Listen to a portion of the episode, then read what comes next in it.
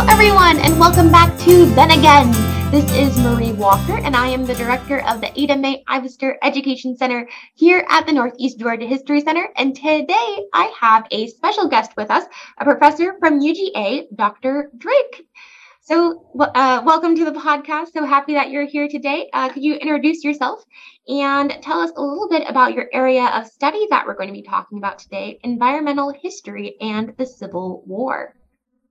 All right, great. Well, thanks for having me on, first of all. Uh, yeah, my name is Brian Drake, and I teach history down in Athens at the University of Georgia. And as you mentioned, I am an environmental historian which is essentially the study of the interaction of nature and human history over time. You know, I can elaborate on that, but in essence, that's it. What people think about nature and what nature does to people, and vice versa. And so I've been doing that for about 15 years here in Athens, and uh, that's what my uh, PhD specialty was. And and uh, I think it's endlessly fascinating. And more recently, as you as you've noted, I have taken that to the world of the of, of the Civil War. So, so how does the environment play a role in the American Civil War? You know, briefly, how doesn't it? Uh, yeah. let, let me step back for a second. I, you know, I think one of the good things about COVID, if there is any anything good about COVID, is that it has reminded us in pretty stark detail that, that, that nature matters, that that a little virus can change the course of history.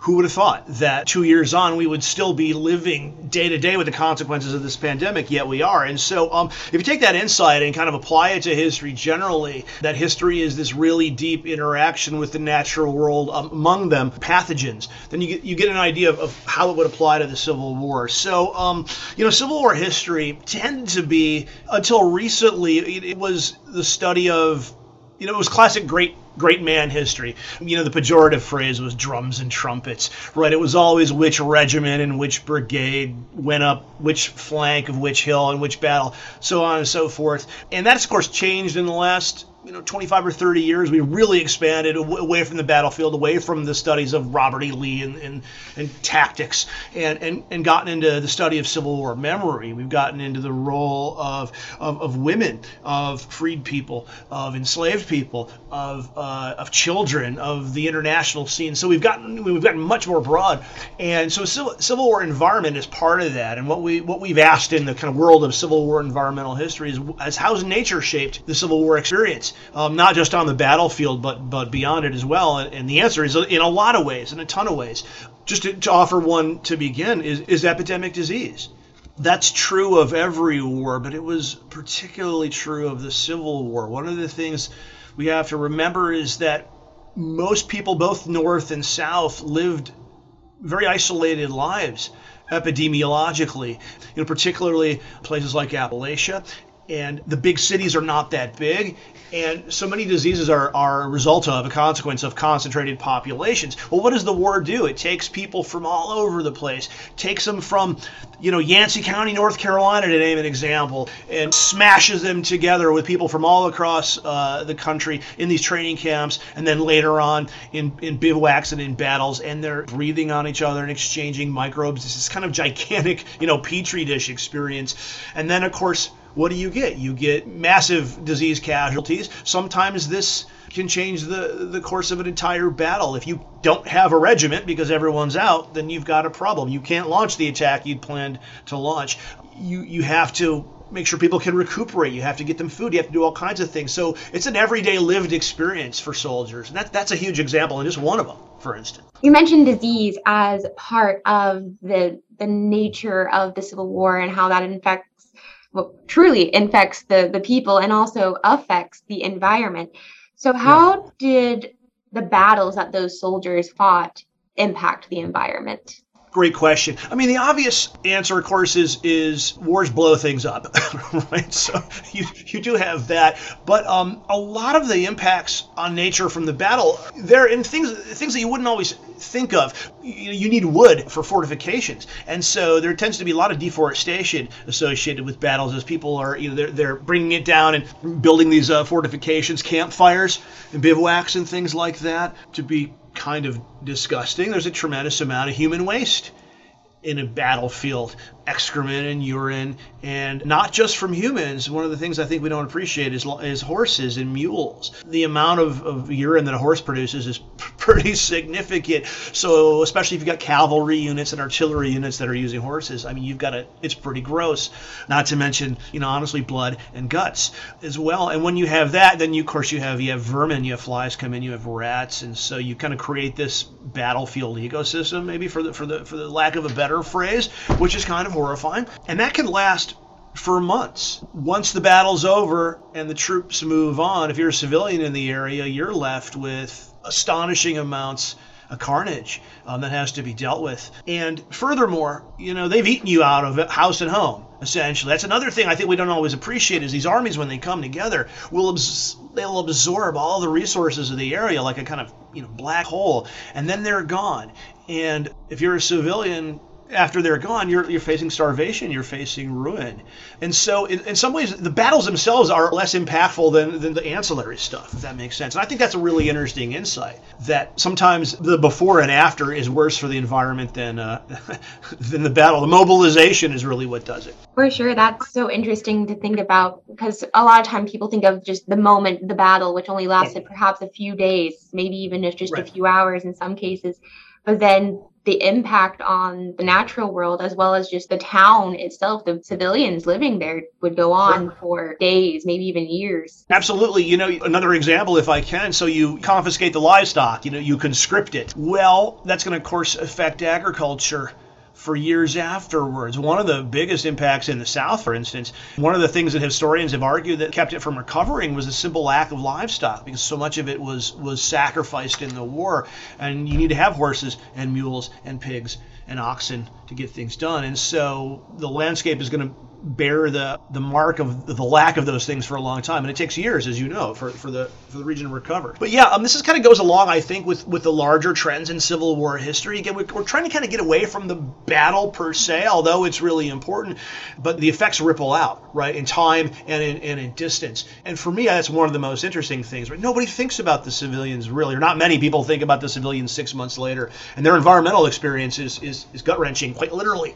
So, some of the other impacts that you would have on the either civilian population and the soldier population themselves would be the amount of death and mm-hmm. carnage and disease and you get either killed or shot wounded and then you would most generally have an amputation that would be the most mm-hmm. common type of surgery that the doctors would do their nickname sawbones because well they sawed off so many bones so, can you tell us a little bit about what life would have been like post war and you're dealing with death and disability, and how does the environment really play a factor into that the the environment itself? Immediately a couple things come to mind. One pragmatic and one one sort of more metaphorical. You know mechanization of agriculture in the north made it possible for wounded soldiers to, to still contribute to the war effort by producing food. I think about that. It, perhaps mechanization made it so you know your amputation was less was less dramatic in effect. That it's not not, not going to be as true in the South. I mean, there was always a, a dearth of labor during the war. That's going to be just as bad afterwards. One of the interesting side effects that a couple of historians have suggested was in the way people, including soldiers, thought about nature as a result of the war. Uh, Aaron Sachs, for instance, talks about the bloody stumps of amputation and, and the stumps of deforestation.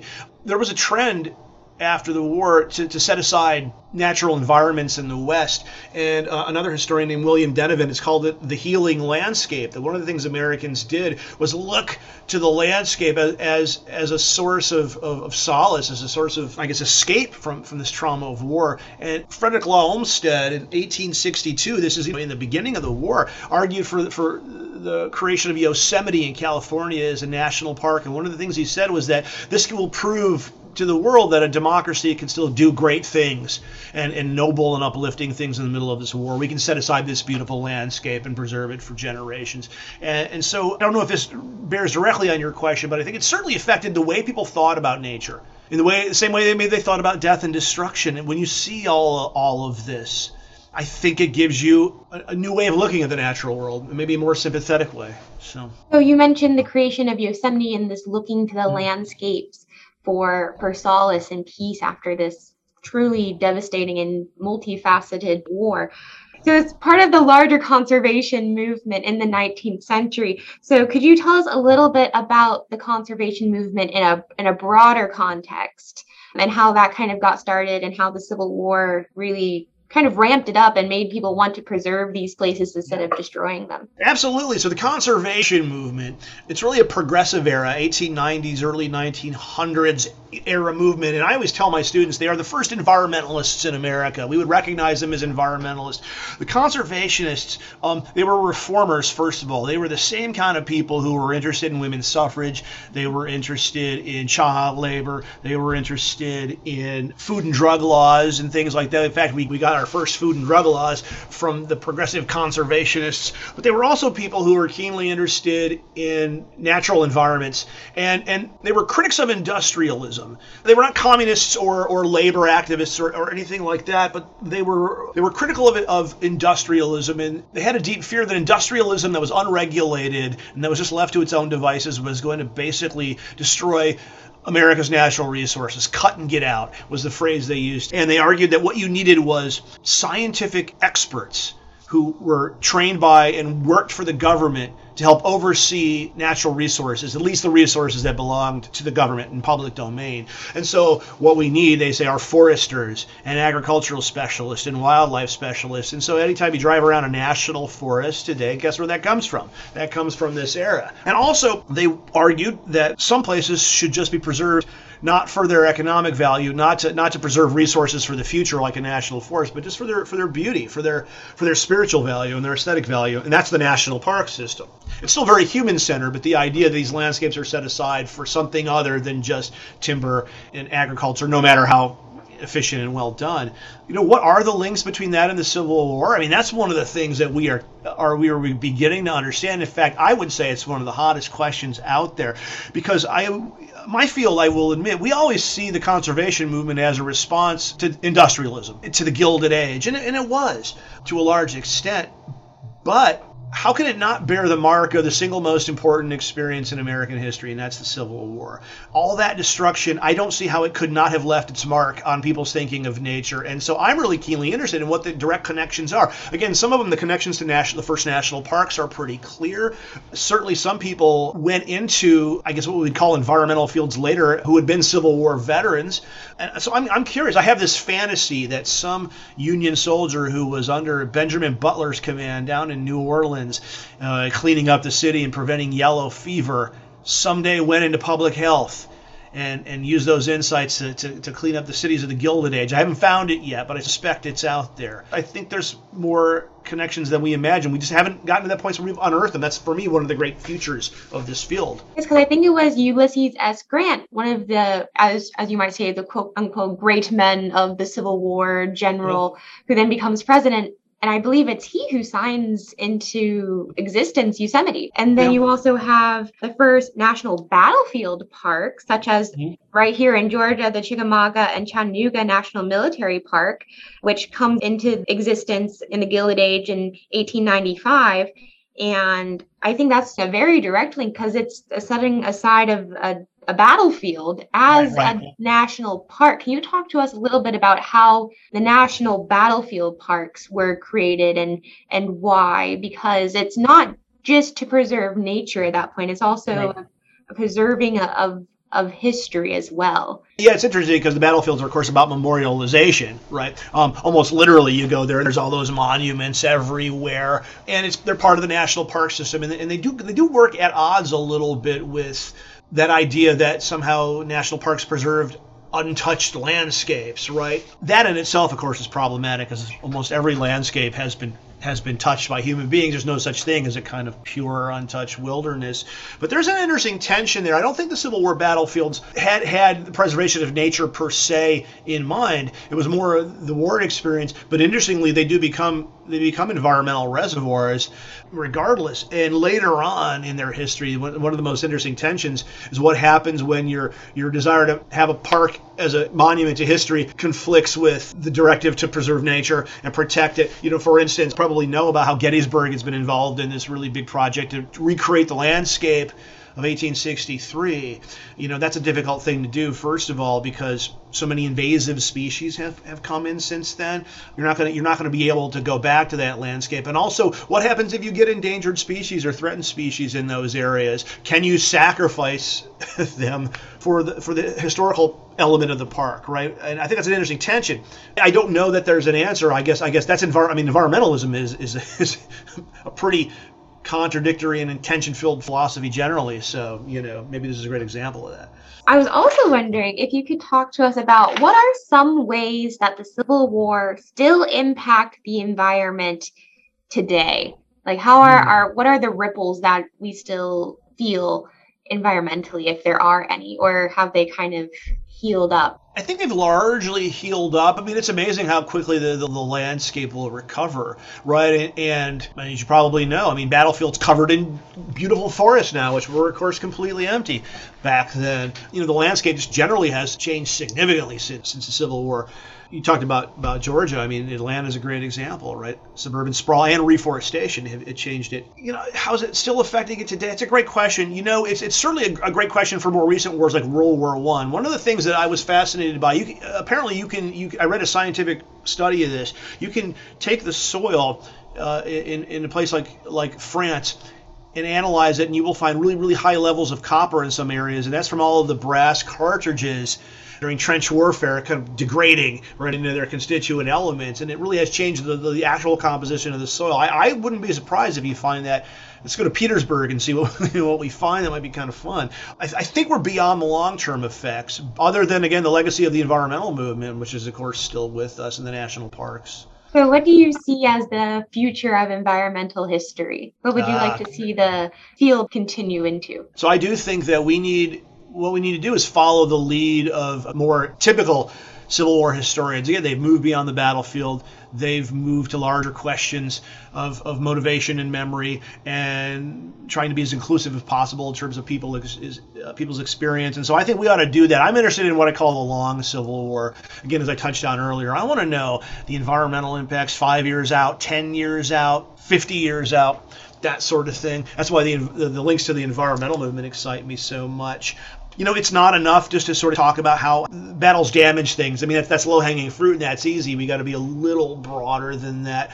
Before the Civil War, I think, is interesting as well. You could make an argument that, in, in a lot of ways, of course, the Civil War was about slavery, but it was also about whether it was okay to commodify human beings in the same way you commodified nature. You could turn a tree into a board and sell it. And of course, we did that to human beings, which is a horrifying thing. And, and, was it okay for that system to exist and even expand into the West? In a way, there's a kind of environmental element to it that I think is fascinating. And I'd love to see some work. There's already been some work on that. Uh, Adam Dean, is, is, for instance, is a guy who's written on that. Um, so I'd love to see the kind of maybe environmental history of the sectarian crisis and then more stuff on Reconstruction as well. Um, there's been at least one really good book that's come out on the environmental history of Reconstruction and how changes to the landscape that the war caused shaped the Reconstruction experience, especially for freed people. And I, I want to see more of that kind of stuff. I think that's that's really the future. That sounds so interesting because the landscape of the South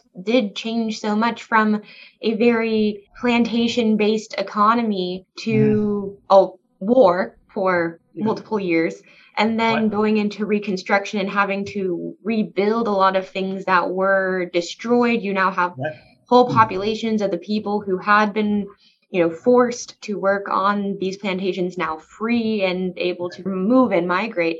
So i guess that brings me to another question. How does migration impact the environmental factors that we see uh, after the civil war but the one that jumps to mind immediately is disease, where you have, of course, of you know the, the post-war you know diaspora. Think again of, of freed people um, trying to find family members, people just just people generally moving around. You know, of course, war and, and the aftermath creates refugees, and and one of the things that does is, is mix up the epidemiological soup significantly. And uh, you probably, you know, are, are familiar with Jim Downs, Sick from Freedom. He, he, he talks about how, how horrible the experience was of newly freed people because of the disease and the exposure to the elements that came with being refugees that came with the diaspora, came for looking for family and friends and relocating, you know, somewhere else to get away from from the memory of, of enslavement. So that's when it jumps out to me a lot is is the epidemiological consequence of that. And not to mention, I guess those northern soldiers who saw economic opportunity and came south later to, you know, extract resources for the great industrial machine in the north. Right? It's not a coincidence that all those forests in Appalachia end up in the sawmill, you know, to a large extent, building the infrastructure of the Gilded Age. So environmental history just isn't about the fact that the war was fought outside, as many people have joked, right? But that that human history is this really deep and sustained interaction with with nature. We change nature, nature changes us, and it sometimes leads to some really profound changes. And that's what environmental history is going to bring to the war is an understanding of that variable. And sometimes it can be significant. It can make or break the, a, a battle or a campaign or or even even a war itself. I mean, Ken Noe from Auburn just came out with a, a, great book on Civil War weather, and he makes a really interesting argument that if the weather had been better, and let's say that uh, uh, McClellan had been able to capture Richmond in 1862, there would have been no need for the Emancipation Proclamation or no opportunity for the Emancipation Proclamation and then no end to slavery. I mean, it's counterfactual, but it's fascinating, right? Did the did the weather play a role in preventing Union progress, which then induced them to make it a war against slavery? That's such a historical what if, you know, like what if this one day had been sunny and then the whole war would have changed? Yeah, yeah. I mean, the number of battles avoided or, or campaigns launched or not, I mean, because of weather is is almost endless. Again, Noe's book is really good on this. And um, I mean, history is always like that, the kind of what ifs, but I think you know that's still a pretty profound what if. Again, weather just isn't the sort of thing you have to suffer through. It's it's a historical actor, for the lack of a better phrase, in its own right. It's it's a variable. It's very important. It's maybe the key variable sometimes. In fact, you could even say that, that I mean, the essence of the Civil War experience was living in misery outside for months and years.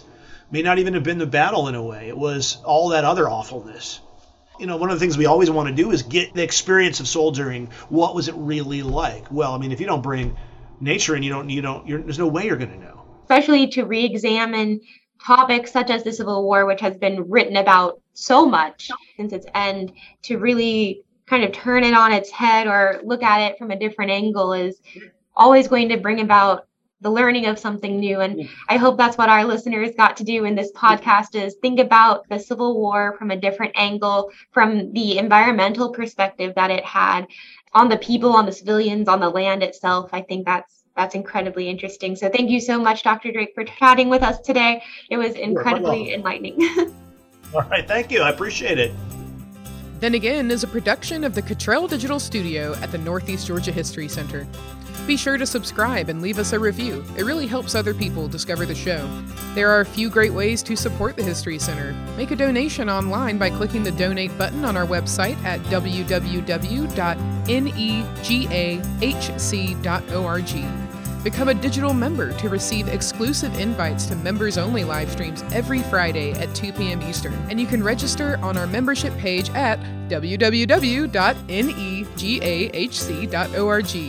We also have an online gift shop with lots of great items for all ages. Use promo code Then Again for 15% off your online order. Valid on anything except memberships and handmade items. We'll see you next week for another episode of Then Again. Thanks, y'all.